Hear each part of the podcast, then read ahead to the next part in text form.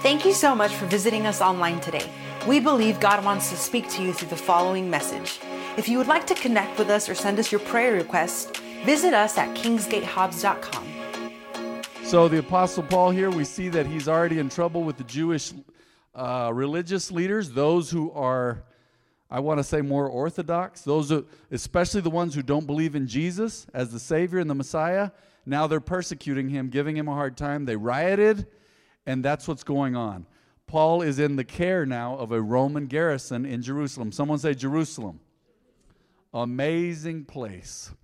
That night, the Lord appeared to Paul and said, Be encouraged. Do you ever need encouragement?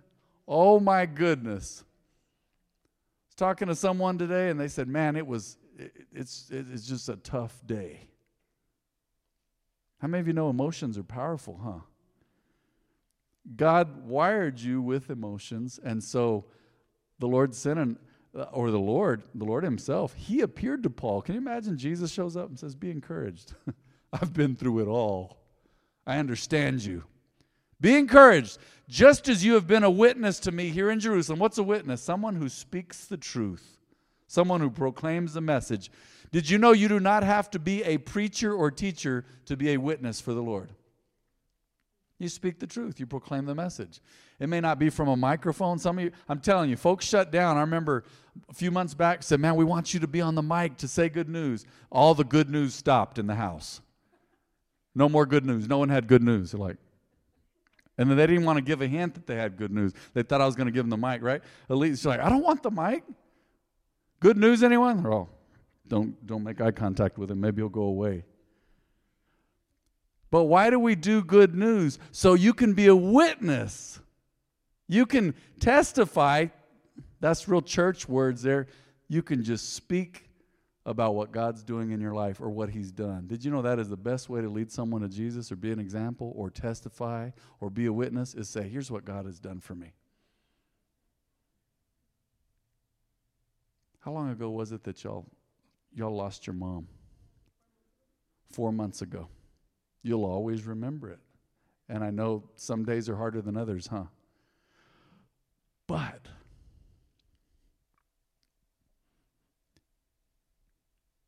you will always understand people the best and the most that have been through the same thing as you, huh? And you've been through it, and God uses that. You say, Man, mom went to heaven early. I know, I feel you, Mika. My mom went to heaven early.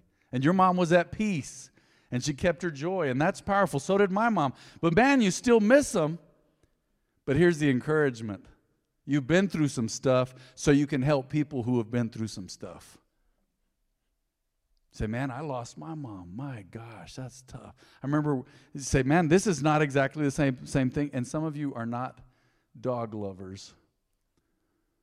But man, we we just we lost a dear, dear member of our family, Gentry, in January, and it was so sudden it broke our hearts. Golly, that guy. He could almost speak English. I'm telling he understood so many things. I don't know how many phrases Jen taught him, but he was so so smart. Someone would come to the house and he would pick up on who they were. He would assume that if you use their name, even if they were brand new, that's who you were telling him to go to. So he'd say, Hey, go to mom. And he, he's like, Oh, that's the new person house. That must be mom. So he'd go to him. Say, Hey, uh, Jeff is here at the house. Go to Jeff. I don't have we ever had a Jeff at the house? Probably not. But go to them. He was so smart. He'd go to him, he'd take his ball to him, but he wouldn't give it to him. He, he just carried his ball around, but he didn't want you to have it. Like, he'd do this. All, you taught him that, right? he's your dog when he's not acting right. But man, it was crazy that the people, the people that told us be encouraged when we were going through something, we lost our dog. Oh, it broke our hearts. It was so sudden. It was just like his whole life full speed or asleep. Seemed like, man, we didn't even know he was sick and he went to heaven, you know? Golly. You say, man, I don't know if dogs go to heaven. Well, you remember the cartoon, but people have had visions and heard from God that their beloved pets are in heaven. There are animals in heaven. You can read in Revelation, there's beasts in heaven, one translation says. So praise God. But I'm going to tell you right now, man, it hurt so much. We don't have kids, and it just it tore us up. But it blew us away the amount of support we got. Somebody even gave Pastor Jen a, a sweatshirt with Gentry's Gentry was somehow um, what, embroidered on it with his name. And boy, just just to have someone go, "Oh man, I feel you. That that hurts. I'm sorry." And we got all the outreach from people that said, "I've lost an animal." And people think it's crazy, but man, it hurts and you grieve them. Cuz they stay like a child, you have to care for them constantly. It's true. So it's a different kind of bond and it hurts. And I'm telling you, man, you lose a mom or a dad, oh man, it hurts. I don't know why I went into that tonight, but you be encouraged. There may be someone at the sound of my voice on the live stream that needed to hear this, maybe someone in this house, but you be encouraged, whoever you are, and whatever your name is, God knows it. You be encouraged. Because it looked like it was all going downhill for Paul at this point. His own people hated him because he said, Jesus is the way to heaven. Can you imagine? They're trying to explain to you that we are righteous and holy, but we're going to kill you because you don't believe like us. I'm not buying that. Sounds like there's demons involved and hatred and jealousy. That, that's not of God, is it? Can you imagine I go to tell someone, hey, I need to talk to you about Jesus? Oh, I don't want to hear that. What? Man, I may have to kill you now. No. That's not love. That's not walking with God.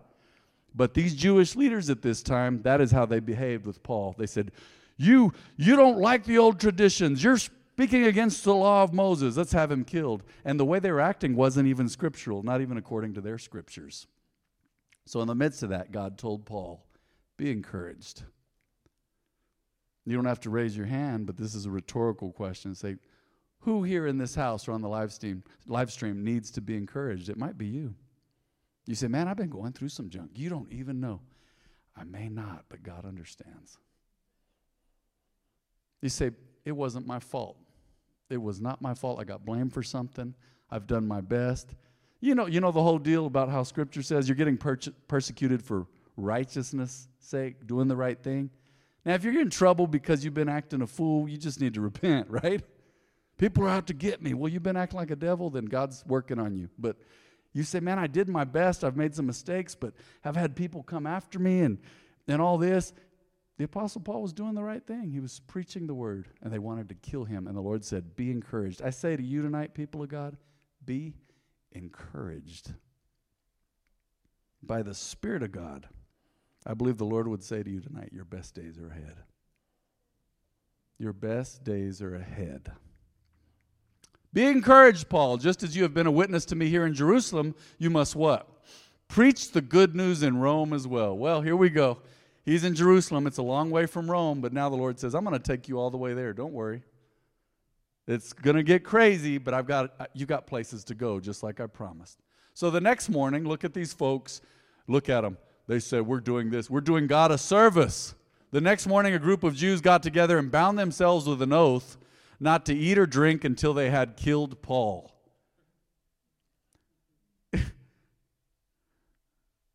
all in the name of the Lord. Say, all the God of the Old Testament, God of Abraham, Isaac, and Jacob, we're not going to eat or drink until we've killed this guy. We hate him. Oh, okay. There were more than 40 of them in the conspiracy. Can you imagine? They weren't going to eat or drink until they killed Paul. So, fast forward, I wonder how long they went without eat or, eating or drinking. People are crazy. Are humans interesting? They're weird too, huh? Humans are weird. I've told people before, don't worry if you're weird because I'm quirky too. I, I, am. I have some stuff that you'd go, what? Why? Mm. They went to the leading priests and elders and told them, We have bound ourselves with an oath to eat nothing until we have killed Paul. They went to the leaders. Oh, they wanted glory before mankind. We're, we're doing something amazing. We're, we're fasting until we can kill this guy. So then there's 40 men in the conspiracy to kill Paul. They said, So you and the high council should ask the commander to bring Paul back to the council again. Pretend you want to examine his case more fully. We will kill him on the way. Hmm. You thought you had problems.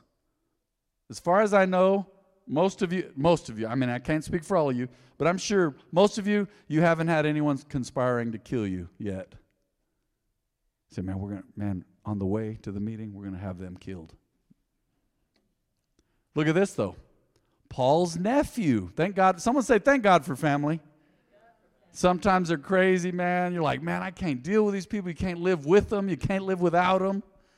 But Paul's nephew, how interesting. His sister's son heard of their plan and went to the fortress and told Paul. Does anyone know Paul's sister's name? I just thought I'd ask you because I don't either. I don't think there's record of it, but I just thought I just wanted to see if you'd give me a weird answer. Paul called for one of the Roman officers and said, Take this young man to the commander. That's his nephew, right? He has something important to tell him. So the officer did, explaining, Paul the prisoner called me over and asked me to bring this young man to you because he has something to tell you. It's interesting how much respect they treat him with, too. The commander took his hand, led him aside, and asked, What is it you want to tell me? I like it that even though this guy is a pagan, we don't, there's no record that he was a believer, the Roman uh, leader there, he's taking everything seriously. I like that. Don't you like that? You ever tried to go to customer service and they don't care? I like it. This guy says, Come over here. What do you have to tell me? What, if it's a big deal to you, it might be a big deal to me. Let's see what's going on. So Paul's nephew told him, Some Jews are going to ask you to bring Paul before the high council tomorrow, pretending they want to get what? Some more information. But don't do it. There are more than 40 men hiding along the way, ready to ambush him. They have vowed not to eat or drink anything until they have killed him. They are ready now, just waiting for your consent. Hmm. Don't let anyone no, you told me this, the commander warned the young man. I love it that the commander took him seriously. God was at work. Then the commander called two of his officers and ordered, Get 200 soldiers ready to leave for Caesarea at 9 o'clock tonight. Caesarea is right on the ocean there, and um, they, had some, they had some jail cells and a prison. So get them ready.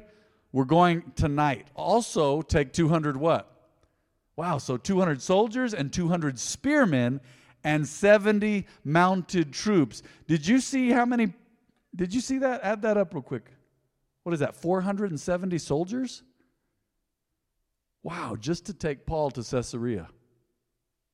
Because the Roman said, This guy's a Roman citizen, and I need to take care of him. I'm going to do my job. I'm taking the threat seriously, and I've got to take him to Caesarea. He didn't know, though. He, even though he didn't serve God, he was working for God.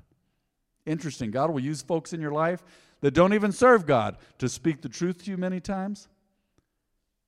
And they'll, they'll help you along the way. Even God will, God will work through people even though they're not believers. So then he goes on to say, provide horses for Paul to ride and get him safely to Governor Felix, the governor of the province there. Then he wrote this letter to the governor From Claudius Lysias to His Excellency, Governor Felix. Greetings. This man was seized by some Jews and they were about to kill him when I arrived with the troops. When I learned that he was a Roman citizen, look, how many of you know that all things work together for good? Even your citizenship is a blessing. It is. Of the country, wherever you're from, most of us in here, you're born in the United States of America, you say, man, that's a blessing. Or the Bahamas, it's a blessing. It's all for a reason. You say, man, I was born in Mexico. All things work together for good to those that love God and are called according to his purpose. Once you begin to see, serve God, everything you have is a gift. When I learned that he was a Roman citizen, I removed him to safety. Then I took him to their high council to try to learn the basis of the accusations against him. I soon discovered, discovered the charge was something regarding their religious law. Certainly nothing worthy of imprisonment or death. He's probably seeing the same thing that Pontius Pilate saw about Jesus as they're trying to kill him because they're jealous of him. But when I was informed of a plot to kill him, I immediately sent him on to you. I've told his accusers to bring their charges before you, Governor. I'm sure it's a way more secure facility over there with the governor in Caesarea. So that night, as ordered, the soldiers took Paul as far as Antipatris. They returned to the fortress the next morning while the mounted troops took him on to Caesarea. When they arrived in Caesarea, they presented Paul and the letter to Governor Felix. Everything should come with instructions, right? Even if you're not going to read them. How many of you ever tried to put something together and ignored the instructions? Be honest. You got to hear some of my stories about that. It's like, look, there's a bag of extra, these are all extra bolts. I don't even know. hold on to those. You may need them. Not today, though, because we know how to put it together, but these are extras. Right? I'm glad Paul came with instructions. Presented the letter to Governor Felix. All right. He read it and then asked Paul what province he was from. Cilicia, Paul answered. I will hear your case myself when your accusers arrive, the governor told him. Then the governor ordered him, ordered him kept in the prison at Herod's headquarters. Five days later, Ananias, there's the notorious guy again, the high priest, arrived with some of the Jewish elders and the lawyer Tertullus. What a name. Hmm. Name your child Tertullus if you want, at your own risk. No one will ever be able to pronounce that correctly. To present their case against Paul to the governor. When Paul was called in, Tertullus presented the charges against Paul in the following address to the governor. Look how eloquent he waxes here. Means, look how eloquent he gets. You, O governor, right, have provided a long period of peace for us Jews. He starts with flattery. I don't know if that's true, but maybe it is. You've provided a long period of peace for us Jews, and with foresight, wow, you're a visionary. You have enacted reforms for us. For all of this, Your Excellency, we are very grateful to you. But I don't want to bore you, so please give me your attention for only a moment. We have found this man to be a troublemaker who is constantly stirring up riots among the Jews all over the world. He forgot to mention that the Jews were stirring up riots because they hated him all over the world. But do you see how he spun it? Just a few words there make it a lie, but there's a little bit of truth mixed in. There were riots, but Paul didn't start them. We found this man to be a troublemaker who's constantly stirring up riots among the Jews all over the world. He is a ringleader of the what? The cult known as the Nazarenes. That's interesting. Like Jesus of Nazareth. Furthermore, he was trying to desecrate the temple when we arrested him. Remember? We read that. That's what they thought. They'd seen Paul around Jerusalem with a Gentile, remember? So they assumed he was taking the Gentile into the temple against their rules. Well, he wasn't he wasn't doing that. So this is another lie. So you can find out the truth of our accusations by examining him yourself. Good luck. Paul's smarter than all y'all put together. Then the other Jews chimed in, declaring that everything Tertullus said was true, of course, just because they said so. The governor then motioned for Paul to speak. Paul said, I know, sir, that you have been a judge of Jewish affairs for many years, so I gladly present my defense before you. Notice there's no flattery, just truth. Did you notice that? Paul starts off and he's way different from the lawyer right off. He just says, Here's the truth. You've, you're, you're very familiar with our customs and everything else. You've judged what we do here and understand it. So he goes on. You can quickly discover that I arrived in Jerusalem no more than 12 days ago to worship at the temple. My accusers never found me arguing with anyone in the temple, nor stirring up a riot in any synagogue or on the streets of the city. Let's stop there. Did you know accusers don't need truth? They can just hurl something at you. They don't need truth. They can just make up something. It, it doesn't have to, oh, we have witnesses, or they could just say something, just throw it out there. I remember years ago, and it sounds stupid now, but those of you who've known my dad, you know that he's been a, a pillar in the community for years. Um, he won't talk to you about this or brag about himself, but it we believe that there's no way to calculate it, but there, he's helped thousands of families, mostly from Mexico, but even folks from Pakistan, different places, I think even Eastern Europe. He's helped them to get their residency and citizenship. It's just one of the things he's done on the side for years. He felt called to do it. He started doing it when I was a kid, helping people get their citizenship or their papers to be able to stay in the United States of America, work permits and different stuff, but mostly residency, um, residency and citizenship. And I remember years ago, after doing all this, I, I don't even know where it came from, but somebody somebody came up with this, and I I grew up with this guy, so my dad has never used substances, not once. He'd, he'd never smoked or drank, did anything like that. Was never involved in crazy stuff like that. But someone, years ago, someone goes, You know, Pastor Senna, you know why that church, they built that big building? Pastor Senna's dealing drugs. I'm all, From where? And back then, dad was driving an old beat up, old brown church van, smelled like gasoline because one time I drove it hard and there was some lawn equipment in the back and the gasoline spilled in the back. Dad's all, what'd you do to the van? I go, what do you mean? He goes, you driving it crazy because it spilled gas. I'm like, ah, I don't know. It must have spilled itself, right? a drug dealer driving a big old, you know, and it was a 70 something Ford. Y'all remember Ford Econoline vans? The original long stretch Ford vans. And people said, oh, he's dealing drugs, you know. They don't have to have a basis to hurl an accusation at you. But you know what? I've said this for years you can outlive the critics and outlast the critics. Now we're looking back in time at the beginning of uh, the founding of our faith in the book of Acts. It's called the Acts of the Apostles. The things that the early church did, the men and women of God, the things they did to get the church on its feet because Jesus left them the authority to do so. And you're starting to see now the tide has turned. 2,000 years later, we look back at this. It's a historical book as well, the book of Acts, even though it's inspired by the Holy Spirit. And we know who looks dumb now, and it's not Paul, huh? It was the ones accusing him and lying. He says, My accusers never found me arguing with anyone in the temple, nor stirring up a riot in any synagogue or on the streets of the city. I remember one, one time a guy said, and you'll see this in movies too, but I've heard people say this in person. They're like, you know what? The truth doesn't matter. It's the accusation now. The truth doesn't matter. Oh, yeah? Well, actually, the truth does matter because Proverbs says, Lies will soon fade away, they melt away, but truth will stand the test of time. Jesus said the truth will be shouted from the rooftops. And you know what? I don't know who this is for tonight. Praise God. But let me tell you this right now. And we're going to stop at that verse. God will shame your adversaries. I promise you. You keep putting God first, those that come against you for no good reason, you belong to God. I remember years ago, I had I had gotten into it with a kid on the bus. I was in fourth grade. And man, we used to be buddies, and he decided he hated me over some stupid thing. And I remember, and I'm sure I didn't do everything right. In fact, I know I didn't. But man, this guy, he just turned on me one day. He was a neighbor. And uh, he was stronger than me, a little older than me. He'd been held back a grade. And we'd got into it a few times. and he was a bully on the bus, and I hated that about him. I was always for the underdog.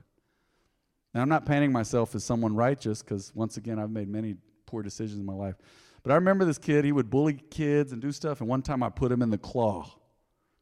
You know? The claw. I think there was a wrestler named Baron von Raschke that used to do that on the wrestling. So I, I put him in the claw. It was harmless, you know. He bit my hand. And then he was, another day, he was bullying someone else, and I pushed him. Well, he turned around and he just punched me. Boom! Punched me in the eye. It was so shocking to me that I went and sat down. I should have hit him back, but I was not expecting that. I went, oh, man. And I knew how to throw some punches. My dad had taught me. But I went, oh, man. And he was huskier than me, so he had the crud out of me. Well, I go home, and I just knew. I was like, ooh, I'm going to be in trouble. Well, I get home, and by the time dad got home, I had developed a nice black eye. I'll never forget this. I can still see my young dad, that thick black hair, you know, he has. Looking good, man. He looked at me and said, Hey, Matthew, what happened? I said, Oh, man, I got into it with, I almost said his name. Well, his name was Renee.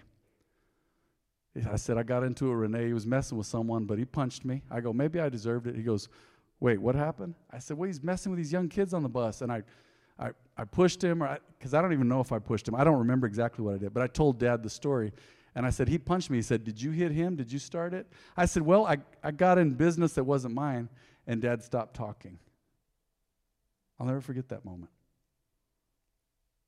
Dad got me. He said, Come on. He walks out the door, and I go, Where are you going? Where are you going? Where are you going?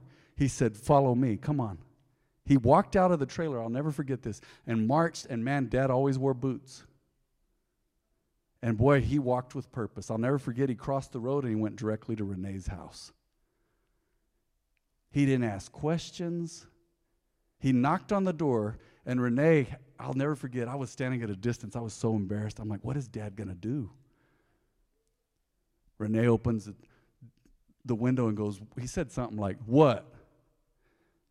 I wish the door would have been locked. Dad opened the door, grabbed Renee, but I'll never forget.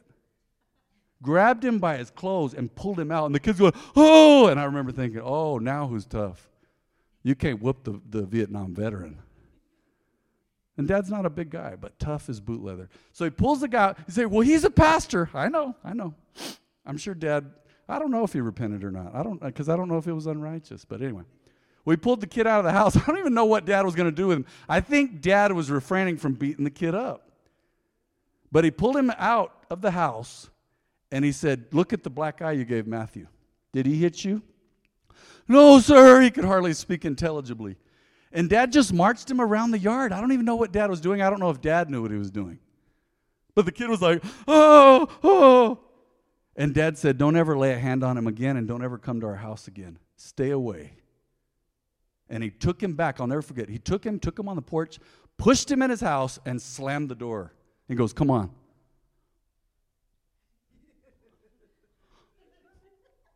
okay. Say, why did I tell you that story tonight? Because my dad, he used to tell people, even at church, because being a pastor's kid was tough, especially for someone as outgoing as me. Dad used to tell people, You don't worry, I'll deal with Matthew.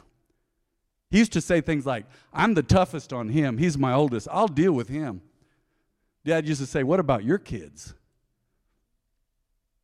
See, God in the same God is going to defend Paul, God's going to defend you. You're going to see in the story, God's hand is on Paul, and he, man, I feel the Spirit of God tonight. He will always defend you, He'll take care of His own. Scripture says you are the apple of His eye. Thessalonians, man, Dad brought this up to me and Barry today. God sees it as a righteous thing, I've been saying this lately, to trouble those who trouble you. You can't get around that verse. I still look back. Man, I thank God for my dad. We did not always see eye to eye, especially when I was a teenager. We have a fabulous relationship now. But man, my dad was always there, and he, def- man, those times where he defended me, I just look back and go, wow, that reminds me of God. Some of you said, I didn't have anyone in my life who would do that. Well, you know what? I defend you now. I defend you now. I believe the best of you, even if you're, even if you're a nuthead. Say, man, I've made mistakes. No, I defend you. I'm on your side. I love you. And more importantly, God defends you. He is on your side. If God be for us, who can be against us, Scripture says. Man, I could go all night on this. We better stop. I'm going to get y'all in trouble. Bow your heads and close your eyes. Let's pray, please. God is with you, He's for you, and He lives inside of you. And He's not done with you, He's just getting warmed up, He's just getting started. Mm. Is there anybody in this house at the sound of my voice who says, Pastor Matt, I need to get right with God? Would you lift your hand today? Anybody in this house, raise your hand. I'm going to pray with you. Let's agree tonight. Let's agree. Those on the live stream, let's agree. Someone repeat this prayer. Say, Heavenly Father, forgive me of my sin. I need you, Lord. I can't make it without you. Say, I believe Jesus is Lord. Say, I confess him as my Savior. And if you've already done that before, just say, Lord, make me right with you again.